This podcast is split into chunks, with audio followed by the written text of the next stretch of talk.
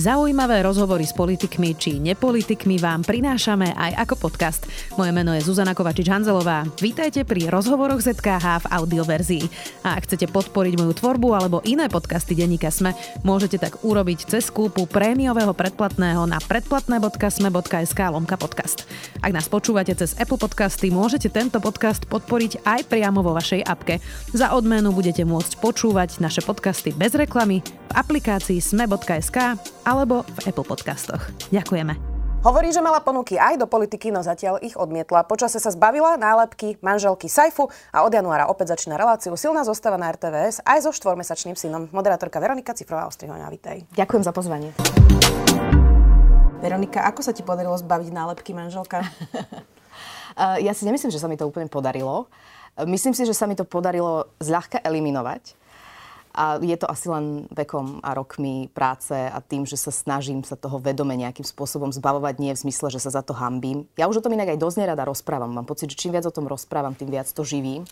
Ale tým, že jednoducho si robím svoje veci, robím si ich najlepšie ako viem a mám pocit, že, že to prináša nejaký efekt toho, že už to ľudia trošku vnímajú aj inak ako cez môjho manžela. Ale vždy si myslím, že bude skupina ľudí, ktorá to tak bude vnímať a už si ani nutne nemyslím, že to je nejaké hrozné. Mám rada, keď mi niekde dajú celé meno a nie teda, že som len niekoho žena, lebo možno to ľudia pochopia, že je fajn byť predstavený svojim menom a nie, že Jožov bratranec alebo Aničkina sestra. Takže toto, je, toto už teda tak nejak sa snažím si na to dávať pozor, ale zároveň už to viac menej ignorujem. Takže ak to aj niekto robí, tak už o tom ani neviem. Mňa najviac fascinujú náhrobné kamene, kde je napísané, že XY s manželkou, to je už úplný extrém. Inak ale možno tak skončím. to uvidíme. Um, tak ten tlak na matky, Veronika, je veľký, neuveriteľný. Ty máš teraz druhé dieťa a ono to funguje v tej spoločnosti tak, že ak si doma s dieťaťom, tak si puťka, asi príliš dlho doma. Ak uh, ideš skôr do práce, tak si krkaučia matka. Ty si niekde medzi? Či ako to máš? ja si myslím, že som asi skôr krkaučia matka v tomto ponímaní, keď si zoberieš tú škálu od, teda ako si to nazvala, puťky po krkaučiu matku, lebo odchádzam od dieťaťa občas. Aj teraz som tu a nie je pod stolom ani nikde, takže je doma. Uh, myslím si ale, že máš absolútnu pravdu, že ten tlak je nesmierne veľký. A zmestiť sa do toho, čo spoločnosť považuje za akceptovateľné materstvo, je podľa mňa každým rokom ťažšie. Ja to viem porovnať len v tom, že mám dieťa, ktoré má 3 roky a dieťa, ktoré má teraz bude mať 4 mesiace. A mám pocit, že to ešte zhoršilo. Mm-hmm. Že za tie 3 roky jednoducho, že ten tlak na tie matky, najmä na matky, pretože to dieťa sa stále viac viaže k tej matke, je enormný a stretávam sa s tým, že ľudia nevedia pochopiť, že teda odídem aj do práce. A kto ten tlak vytvára? Ja si myslím, že aj matky samé na seba, zase aby sme boli úplne férové, pretože aj ja sa niekedy pristihnem pri tom, že mám pocit, že tá staršia chodí na málo krúžkov a viac by som mala s ňou rozvíjať ešte neviem, aký ďalší skill, akú ďalšiu nejakú schopnosť.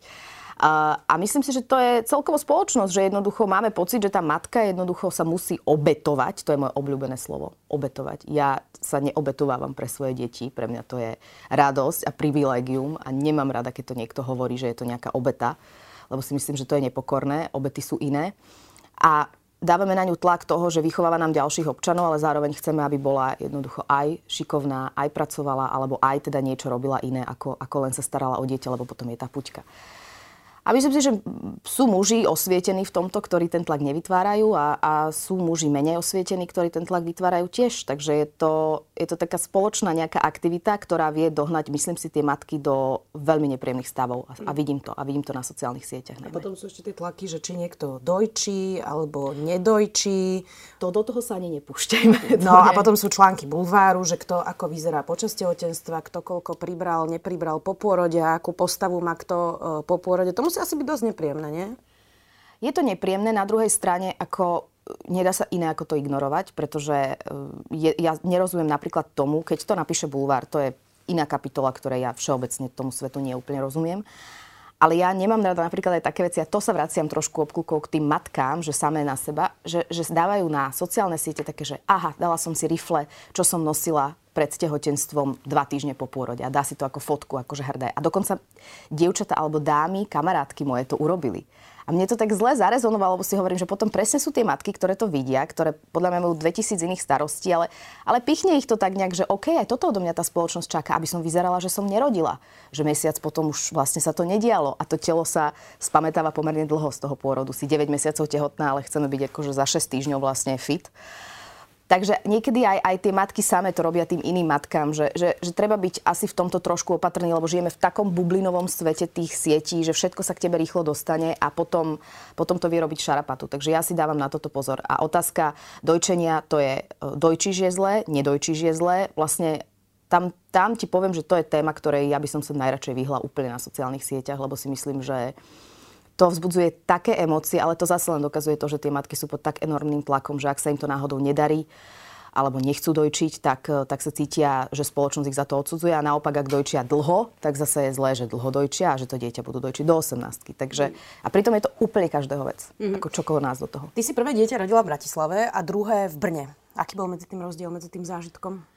Veľký rozdiel to bol. Ja musím povedať, že aj ten prvý zážitok ja som mala veľmi pozitívny. Ne, nebolo to preto, že by som ja osobne mala negatívny zážitok, že som zmenila tú pôrodnicu, ale bola to súhra faktorov aj toho, že som počula o iných, nie úplne takých zážitkoch, aké ja by som chcela mať, že sa tá za tie, za tie tri roky v tej pôrodnici nejaké veci zmenili, v ktorej som rodila prvé dieťa. A e, to české pôrodníctvo je výrazne pred nami, to nie je žiadna novinka, to hovorí aj Jozef Záhumenský, to je proste tak. Dokonca hovoril tuším, že 20 rokov pred nami, neviem, ako teraz sa urazia ktorí ginekológovia a ginekologičky. Bol to rozdiel v prístupe, bol to rozdiel všeobecne aj v tom poňatí toho pôrodu, že v tej českej pôrodnici, pokiaľ je to fyziologický pôrod, tak to vedie pôrodná asistentka a ja som lekára naozaj videla až úplne na záver, už keď mali bol na svete a on to prišiel tak ako keby skontrolovať. Zatiaľ, čo u nás tie pôrody vedú lekári alebo dohliadajú na ne, na ne lekári. Takže aj toto je už, už taký rozdiel nejakého vnímania. A ďalší rozdiel bol ten, že jednoducho sa to berie ako taký, keď je to v poriadku, čo teda našťastie ten pôrod môj bol, berie sa to ako prirodzená udalosť. To znamená, nechávajú tomu čo najvoľnejší priebeh, e, nesnažia sa to urýchľovať, snažia sa ti dať pokoj, snažia sa ti dať prítmie, snažia sa ti vyhovieť v tom, že čo by si si ty predstavovala, lebo za mnou prišla, hneď ako som prišla do pôrodnice, pôrodná asistentka a pýtala si môj pôrodný plán. Čo v prvom pôrode som ani nemala, alebo teda mala podpísaný nejaký tej pôrodnice. A ona vyslovene chcela ho, pretože povedala, že ona chce vedieť, že čo chcem a že keď náhodou príde vo fáze pôrodu taký moment, kedy ja už to napríklad nebudem vedieť odkomunikovať alebo jednoducho nebudem ma s tým otravovať, tak ona si to pozrie v tom papieri a bude vedieť, že dobre, túto to nechce ona urychlovať. A túto naozaj trváme na tom, že nechce nič proti bolesti. Lebo môže sa stať v tom pôrode, že tá žena sa stratí v tom celom, alebo teda sa zahlbí do toho aktu toho pôrodu a potom nevie úplne odkomunikovať to, čo si vlastne želala. A to ma prekvapilo, že tak veľmi trvala na tom, že ona chce mať v ruke ten dokument a nech jej poviem teda, čo si predstavujem. Až ma to zaskočilo, keď som prišla a ona, že tak ako si to predstavujete? A ja hovorím, že chcela by som porodiť teda, no, ako, úplne som jej to nevysvetlila, ale, ale je tam prístup a hlavne myslím si, že je tam väčší rešpekt a úcta voči tým rodičkám. Mm, no, my sme spolu z hodou okolností niekoľko rokov dozadu videli v kine e, film o pôrodoch na Slovensku, ktorý bol teda dosť e, hrozivý, veď ostatne potom z toho bolo aj veľké halo. Paradoxne útočilo sa hlavne na režisérku, e, nie na to, že v akom stave máme pôrodníctvo. Máš nejaké vysvetlenie, prečo na Slovensku veľa diskutujeme o interrupciách a ženách a toto sme nedokázali za 30 rokov Slovenskej republiky zlepšiť? To je podľa mňa jedna z najväčších hámb, ktoré vnímam aj v rámci zdravotníctva. Ja som sa zdravotníctvu kedy si venovala intenzívnejšie a presne tento film bol, doteraz som normálne som mala zimomriavky, ako si mi to pripomenula ten film. Uh, myslím si, že je to viacero rovín tej debaty. Myslím si, že ženy ako také, keď už porodia a všetko je v poriadku a sú doma s tým dieťaťom, tak málo ktorá z nich má tú energiu a ten čas a tú vôľu to potom riešiť, že mala nejaký zlý zážitok pri tom pôrode. Že úplne bežne sa hovorí, každá porodila a na to zabudneš a všetko bude v poriadku. Hlavne, že je dieťa v poriadku, hlavne, že ty si v poriadku. A už keď máme túto paradigmu nastavenú, že nech sa tam udialo čokoľvek, hlavne, že ja žijem, aj dieťa žije a už chcem na to zabudnúť, potom aj tie ženy samé podľa mňa vytvárajú malý tlak na to, aby sa to menilo. A druhá vec je, že to sa stále berie, že to je ženská vec. Že tie pôrody vlastne ako to je taká ženská otázka a, a nech si s tým poradia a nie je to celospoločenská otázka. Pritom ono to celospoločenská otázka je, lebo od toho, aké, aká je kvalita pôrodníctva sa potom odvíja aj to, aká je pôrodnosť tej zemi a podobne, ktorú asi chceme mať vyššiu.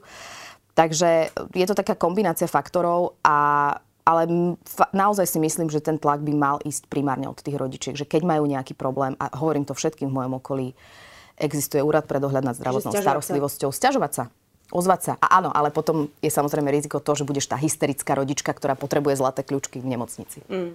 Uh, ono je dôležité hovoriť aj o ťažkých témach a nie je to ani jednoduché. Ja poznám aj ženy, ktoré majú napríklad za sebou ťažký pôrod alebo iné traumy, ale nedokážu o tom uh, hovoriť verejne čo je samozrejme tiež úplne v poriadku, je to každého vec. Um, ale ako nad tým uvažuješ ty, že o čom vlastne ešte verejne rozprávať a čo si strážiť? Ťažko nad tým uvažujem, pretože tá, e, tá hranica je krehká a nechcem mať pocit, že rozprávam o príliš veľa veciach, zároveň si myslím, že nie je dobré, keď sú nejaké veci tabu. A mali sme túto debatu a mala som túto debatu aj v rodine, potom ako nám zomrel synovec v 9. mesiaci mojej švagrinej. A, a presne tam, som, tam by som to ja sama nepovedala, asi von, lebo poprvé to nebol môj príbeh a po druhé e, je to extrémne ťažké ale práve s ňou som tú debatu mala. Ona to chcela priniesť na svetlo presne preto, aby možno o tom vedeli iné ženy a možno sa podeliť o to, že a ja som tu a som tu pre vás. A vtedy som naozaj veľmi intenzívne uvažovala, že ten môj dosah na tej sociálnej sieti je pomerne veľký. Vedela som, že sa to potom pravdepodobne objaví aj v nejakom bulvári niekde, že jednoducho spustí sa tým nejaká lavína a bola som veľmi na váškach, ale práve tá švagrina mi povedala, že áno, že, že chcem, aby si to tam dala a, a chcem, aby sme sa o tom rozprávali. Dopadlo to dobre?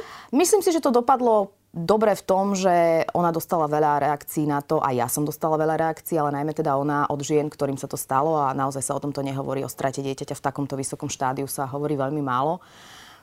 A mm, čo som pochopila, lebo som to nezažila, je, že tam je tá komunita silná a že je dôležité cítiť, že tam nejaká tá komunita je, že nie som v tom sama, nemôžem za to ja.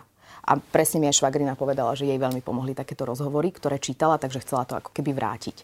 Ale stretla som sa aj s veľmi negatívnymi reakciami na to, s tým, že si na tom robím promo, že chcem ako keby si robiť nejakú reklamu na tom, že sa nám stala takáto tragédia v rodine. Dokonca v mojej vlastnej rodine na to boli uh, názory, že by som nemala to hovoriť a nemala by som to dávať von. Hmm. Ale tak som sa rozhodla a mám pocit, že to bolo správne rozhodnutie. Ako vlastne komunikovať normálne v tejto vybujačenej dobe a v dobe práve tej polarizácie a, sociálnych sietí? Ono to totiž vyzerá, že keď človek povie čokoľvek, tak ľudia si prídu v nejakom bode prosto uľaviť a kopnúť si stále niečo zle, stále niečo nie je dosť dobré, stále každý hodnotí a sú súdi, tak to môže vyústiť aj do toho, že potom radšej niekto nepovie vôbec nič, nie? A myslím si, že sa tam blížime. Ja sama sa tam blížim, že vidím niektoré veci a hovorím si, že mala by som sa k tomu nejak vyjadriť alebo postaviť, lebo sama na to napríklad ľudia pýtajú. To, tak, to sa tak hovorí na tých sociálnych sieťach, že všetci ste sa pýtali, ale naozaj sa niekedy pýtajú. A poviem si, že nie, lebo nemám tú energiu na to potom. Nemám tú energiu na, to, na ten, aj ten hate, tú nenávisť, ktorá príde, ale niekedy aj na tú nejakú konštruktívnu kritiku. A je to nie dobré. Jednoducho, ak dáme veci von slušne a empaticky a láskavo a nestavať sa na barikády hneď, proste snažiť sa mať pochopenie pre nejakú inú stranu, aj keď je nám námile vzdialená, tak ak takto budeme robiť, ja verím, že to pomôže, ale ja nemôžem po tých ľuďoch chcieť, aby to robili ľudia, ktorí sú exponovaní ako aj ty, ako aj mnohí iní, keď potom dostávajú takú mieru nenávisti. A ja teda viem, že ja nahlasujem rôzne komentáre, e, rôzne správy, ktoré dostávam, keď sú naozaj nenávisné, keď sa týkajú nejakých výhražok alebo mojich detí. A zatiaľ Instagram nikdy nič s tým neurobil. Nikdy ten účet neodstránil, vždy mi príde, že ešte sa k tej žiadosti ani nedostali. Čiže aj to je to, že tá regulácia tých sociálnych sietí je tak, tak nízka u nás, že, že ťažko sa to tam potom nejakým spôsobom uh, zakonfiguruje všetko tak, aby to malo zmysel. A aby sme vedeli tých ľudí povzbudiť, že povedzte, čo si myslíte, ale povedzte to láskavo. Čítala som tvoj nedávny rozhovor pre týždenník Trend a povedala si tam aj toto. Je pre mňa veľmi dôležité mať prostriedky na vzdelanie a bola by som rada, keby som deťom takto mohla pomôcť. Cera chodí do súkromnej škôlky a sú to obrovské peniaze, takže aj preto sa peniaze snažíme odkladať. Tak ty si študoval v Spojených štátoch, tvoji súrodenci tiež. Tvoja svokra má súkromné gymnázium. Je to dnes tak, že ak chce človek dobré vzdelanie, musí si ho buď zaplatiť alebo vycestovať? Podľa toho, o akom vzdelaní hovoríme, ja sa nechcem nikoho dotknúť, zároveň si myslím, že naše vysoké školstvo nie je najkvalitnejšie. Takže ak by sa ma moja dcera spýtala, že či tu má ísť na vysokú školu, asi jej poviem, že skôr by som sa zvážila niečo v zahraničí. Myslím si, že sú základné a stredné školy veľmi kvalitné a nemusia byť súkromné. Problém je, či sa do nich dostaneš a problém je, aby si teda tam mala miesto. Máš nejaký nejaké vysvetlenie, prečo nás to školstvo nezaujíma, lebo tiež je to téma, o ktorej rozprávame 30 rokov a potom vidíme, že vlastne stále viac a viac detí vychádza zo škôl v podstate negramotných technicky, lebo vedia mechanicky prečítať text, ale vôbec mu Nerozumiem. nerozumejú a s tým potom súvisí, koho volia, ako sa rozhodujú, aké robia životné rozhodnutie, tak prečo nám nezáleží na vzdelaní? Neviem. Neviem. Je to, je to taká, taká zamotaná celá téma, pretože pokiaľ práve to vzdelanie nerozklúčujeme, tak nebudeme mať tých lucidných a edukovaných ľudí, ktorí potom môžu zase to vzdelanie posúvať ešte ďalej. Ja by som to zase úplne nepaušalizovala, že nám na ňom nezáleží, ale áno, keď sa pozrieme na vlády, ktoré sme mali a na to, akým spôsobom sa menia aj ministri a ministerky a podobne, tak tam nie je žiadny ucelený plán. A myslím si, že to je také zase, že až však písať, čítať vedia, my sme to prežili, my sme z takej školy vyšli, aha, sme tu, aký sme super, tak čo veď aj tie deti to prežijú, veď ako budú fajn. A nevnímame to, že tá doba sa tak rýchlo mení. To vidíš aj pri tých, keď, sme sa, keď sa k tomu vrátim, pri tých technológiách a pri tých sociálnych sieťach, že my to tým deťom dáme do ruky, ale nikto ich v škole neučí, čo s tým robiť, ako tam fungovať, čo sú nejaké hranice. A to by mal byť normálny predmet, pretože tie deti v tom éteri sú internetovom, či chceme alebo nie. Nevieš ich zavrieť úplne bez všetkého. A my, my na jednej strane hovoríme, aké sú tie sociálne siete a všetko zlé, ale na druhej strane, ako ruku na srdce, kto tlačí na tú školu, aby počas občianskej výchovy napríklad sa porozprávali o tom, čo je na, čo je na sociálnych sieťach, ako tam vystupovať, čo ti tam hrozí. Mm. Že čo, napríklad aj to, že sú filtre, že tí dievčatá a niekedy aj chlapci, ktorí si to dávajú, tak nevyzerajú v realite tak. Lebo to 9-10 ročné dievča to nemusí vedieť. A my rátame, že to vie, ale ono to nevie. Mm. Takže... Pre ten trend si inak hovorila o sebe aj toto. Povedala si teda o politike. Jednu ponuku som zvažovala, nakoniec som ju neprijala, lebo som si povedala, že to nebol ten správny čas, ale rovnako platí aj tu, že nikdy nehovor nikdy. Povieš aj akú ponuku? Nepoviem akú ponuku. Čo by ťa presvedčilo, aby si šla teda do politiky? Lebo väčšina ľudí v mojom okolí to má práve naopak, že nikdy v živote fuj, politika, špina, intrigy. Takže čo by ťa presvedčilo? Ťažká otázka. Veľmi dobrý tím ľudí a veľmi dobrá myšlienka, ktorá by za tým bola a zároveň, aby som mala pocit, že tam viem urobiť nejakú zmenu. A ten pocit nemám, takže do tej politiky sa nechystám. A, lebo to nie je aj pre ten trend, som povedala, že to nie je solo hra. Nemôžem si ja povedať, že idem a bude to na mne. To je vždy nejaký mechanizmus ľudí a, a ideí a také mám pocit, že nie je. Ale zároveň ja nemám rada ten, ten argument, že aké je to špinavé, aké je to hrozné, tá politika, lebo keď si to všetci povieme, tak potom tam pôjdu len tým, ktorým, tí, ktorým neprekáža byť v špinavom a škaredom prostredí politiky a potom sa takto bude ešte ďalej vulgarizovať a, a to naozaj nepotrebujeme. Tak ja by som chcela, aby tam boli ľudia a nepovažovali politiku za nejaký hrozný špinavý ring, ale zase aj rozumiem, že to tak je. Ja to tak nevnímam, ja si myslím, že dá sa tam pôsobiť aj slušne ale zase aj spoločnosť by mala vytvárať tlak na to, ako by sa tí politici a političky mali správať. V januári sa vraciaš do RTVS po krátkej prestávke so silnou zostavou. Tak um, ja som z RTVS odišla kvôli Jaroslavovi Reznikovi. Ty si tam za jeho éry prešla, to nesudím, len hovorím fakty. Si rada, že skončil Jaroslav Reznik? Um, myslím si áno, že to je pozitívne pre RTVS. Ako ste vychádzali vlastne vy dva spolu? Poznajúc ho ja, e, viem, že ste museli prísť aj k nejakým konfliktom. Prišli sme ku konfliktom, ale skôr tak sprostredkovanie. Ja som sa s ním vlastne stretla za celú moju éru silnej zostavy len raz. A vtedy sme sa dosť intenzívne dve a pol hodiny rozprávali. On mal nejakú predstavu, ja som mala trochu inú predstavu. Rozprávali sme sa aj o politike napríklad, bol to taký celkom intenzívny rozhovor. On riešil veci tak, že, že to posunul teda buď programovému riaditeľovi alebo niekomu a tento potom posunul k nám a, a samozrejme mal inú predstavu o tom, ako by mala relácia vyzerať. E, mal predstavu skôr, že si myslím, že z toho chcel niečo trošku lajtovejšie a chcel, aby sme sa venovali témam, ktoré sú hodnejšie pre ženy. Akože ženský lifestyle? Myslím si, že áno. Dokonca myslím si, že vhodnejšie pre ženy aj použil tento výraz. Aha. No, e, inak sú ľudia, ktorí hovoria, že keď ženy namietajú, aby neboli mužské panely. E, takže prečo vlastne v silnej zostave je ten ženský panel, že to je vlastne to isté, len ako keby vice verza. A keď napríklad kritizujú Jaroslava Danišku v relácii do kríža, tak prečo vlastne u vás diskutujú len ženy? Tak e, čo by si na to povedala? Poprvé by som povedala, že u nás už nediskutovali len ženy že sme pozývali občas aj muža, pretože je to práve fajn, keď je to osvieženie. A po druhé by som povedala, že keď je e, tá miska váh tak vychylená na jednu stranu, tak ju treba vychyliť zase na tú druhú stranu. To znamená, že my potrebujeme ukázať, že tie ženy máme a potrebujeme ukázať to, že máme tie odborníčky a že tam dokážu 4 sedieť alebo 3 sedieť v tom štúdiu a že to nie je diskriminácia mužov, ale upozorňovanie na to, že je tu potenciál, ktorý je nevyužitý, pretože ten mužský potenciál je pomerne jasne vidieť a je využitý, lebo väčšina ľudí osloví muža. Keď ho oslovuje do nejakej debaty, pretože je to jednoduchšie, pretože tých odborníkov je viac, pretože majú viac času väčšinou, keďže sa nestarajú až toľko o deti ako ženy. Takže ja si nemyslím, a nemyslím si, že sa máme pozerať na to optikou, že toto je čisto mužská vec, toto je čisto ženská vec, tak je to teraz na, na, na nule. No nie sme na nule, lebo silných zostav by muselo byť 25, aby sme vyrovnali to, koľko relácií je, kde sú sami muži. Takže táto jedna relácia aj tak nespraví. A, a neviem, ako to bude do budúcna. Ja si myslím, že je fajn zvažovať to reláciu od relácie, ale vždy, vždy, vždy za mojej éry bude silná zostava primárne o ženách. Nie je to už ale trochu prežitý koncept, e, že ženské témy, respektíve ženská diskusia, nebali by sme to svičnúť na to, že e, hovoriť všetci spolu o ľudských témach a, a, a v nejakom teda mixe, lebo týka sa to vlastne nás všetkých, aj porody sa týkajú nás všetkých, veď predsa uh, každý z nás musel prejsť tým pôrodom, uh, aj muži, aj ženy. Uh, že či vlastne ne, nezmeniť ten, tú paradigmu toho, že, že nerozdielovať to a robiť, že ľudia. Že či ten koncept muži versus ženy, že či by sme to celé nemali nejako vymazať. Nemyslím si, že sa to dá úplne vymazať. Nemyslím si ešte, že sme vo fáze, že sa to dá vymazať. Na druhej strane, ako som povedala, my v silnej zostave riešime ľudské témy a príbehy a tí muži tam boli o mnoho viac, ako boli uh, za predchádzajúcich ér pretože niekedy boli nositeľmi toho príbehu a ja nebudem si vymýšľať umelo nejakú nositeľku, keď tým nositeľom je muž. A ja si myslím, že to je len o nejakej slušnej, kultivovanej debate. Zároveň stále si myslím, že je dobré uh, urobiť panel, kde je viac žien.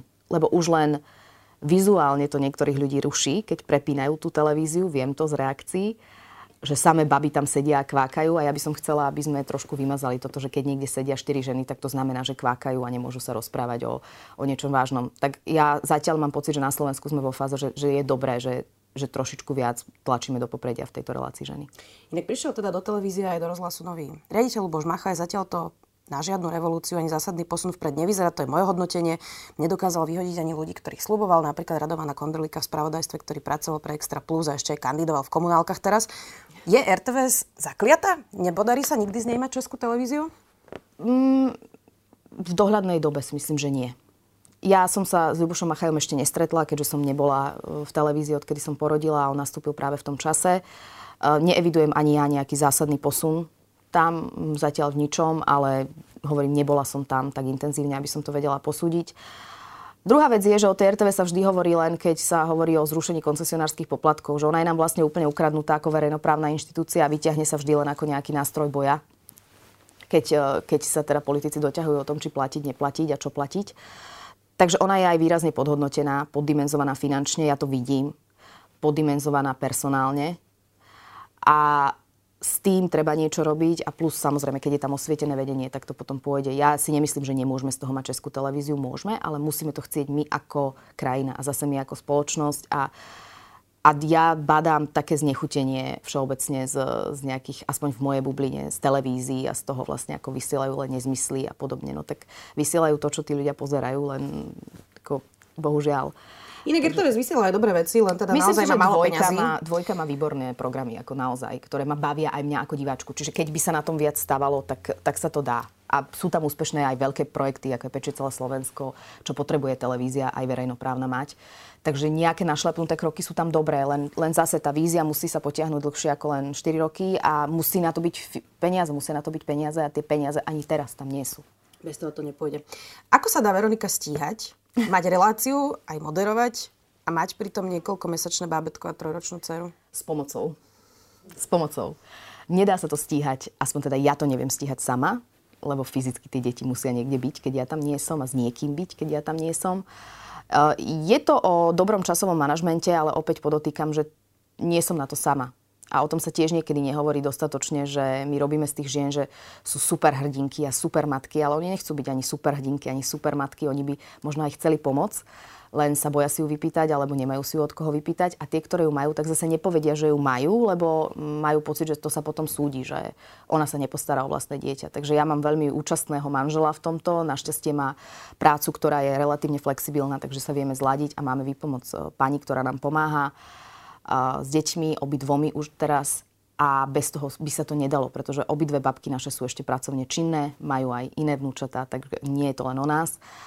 A bola by som rada, keby sa to tak znormalizovalo, že, že je OK mať niekoho, kto ti pomôže, ak na to máš ten priestor. A samozrejme tie možnosti nemôže to mať každý, ale zároveň si myslím, že je OK aj požiadať o pomoc niekoho blízkeho, keď sme unavené a to, to vidím už jen, že všetko chcú zvládnuť samé matky, že, že majú pocit, že je to všetko na nich a niekedy tam niekto, kto by pomohol v tom blízkom okolí je. Len sa ho ani neopýtajú, pretože nechcú vyzerať, že to nezvládajú, pretože zase ten tlak nechcú nechcú vyzerať, že sú zlé matky alebo že, že potrebujú nejaký sebecký čas. Ja viem, že ja som lepšia matka, keď mám čas aj sama pre seba a tým pádom potom aj na tie deti to lepšie vplýva. Tak, uh, takže náročne organizovania s pomocou. Dlhá odpoveď. sa do roboty? Teším sa do roboty, áno, teším sa. Tešíme sa aj my. Pozrieme si to v januári na RTVS. Veronika Ostrihoňová, ďakujem. Ďakujem. Počúvali ste podcastovú verziu relácie Rozhovory ZKH. Už tradične nás nájdete na streamovacích službách, vo vašich domácich asistentoch, na Sme.sk, v sekcii Sme video a samozrejme aj na našom YouTube kanáli Denníka Sme. Ďakujeme. Zarábať potrebujeme všetci, no niektorí z nás majú cestu k zamestnaniu veľmi ťažkú. Na trhu práce majú zdravotné alebo sociálne znevýhodnenie, často úplne zbytočne. Spôsobujú ho naše predsudky a nevedomosť. Volám sa Ľubica Melcerová a chcem, aby sa to zmenilo. Aj preto som pre vás pripravila podcastovú minisériu My sa vám ozveme. Rozprávam sa v nej s ľuďmi, ktorí to zažívajú na vlastnej koži, aj s odborníkmi a odborníčkami, ktorí vysvetlia, ako ľahko by to mohlo fungovať, keby sme chceli. Nájdete nás na webe Sme a vo všetkých podcastových aplikáciách.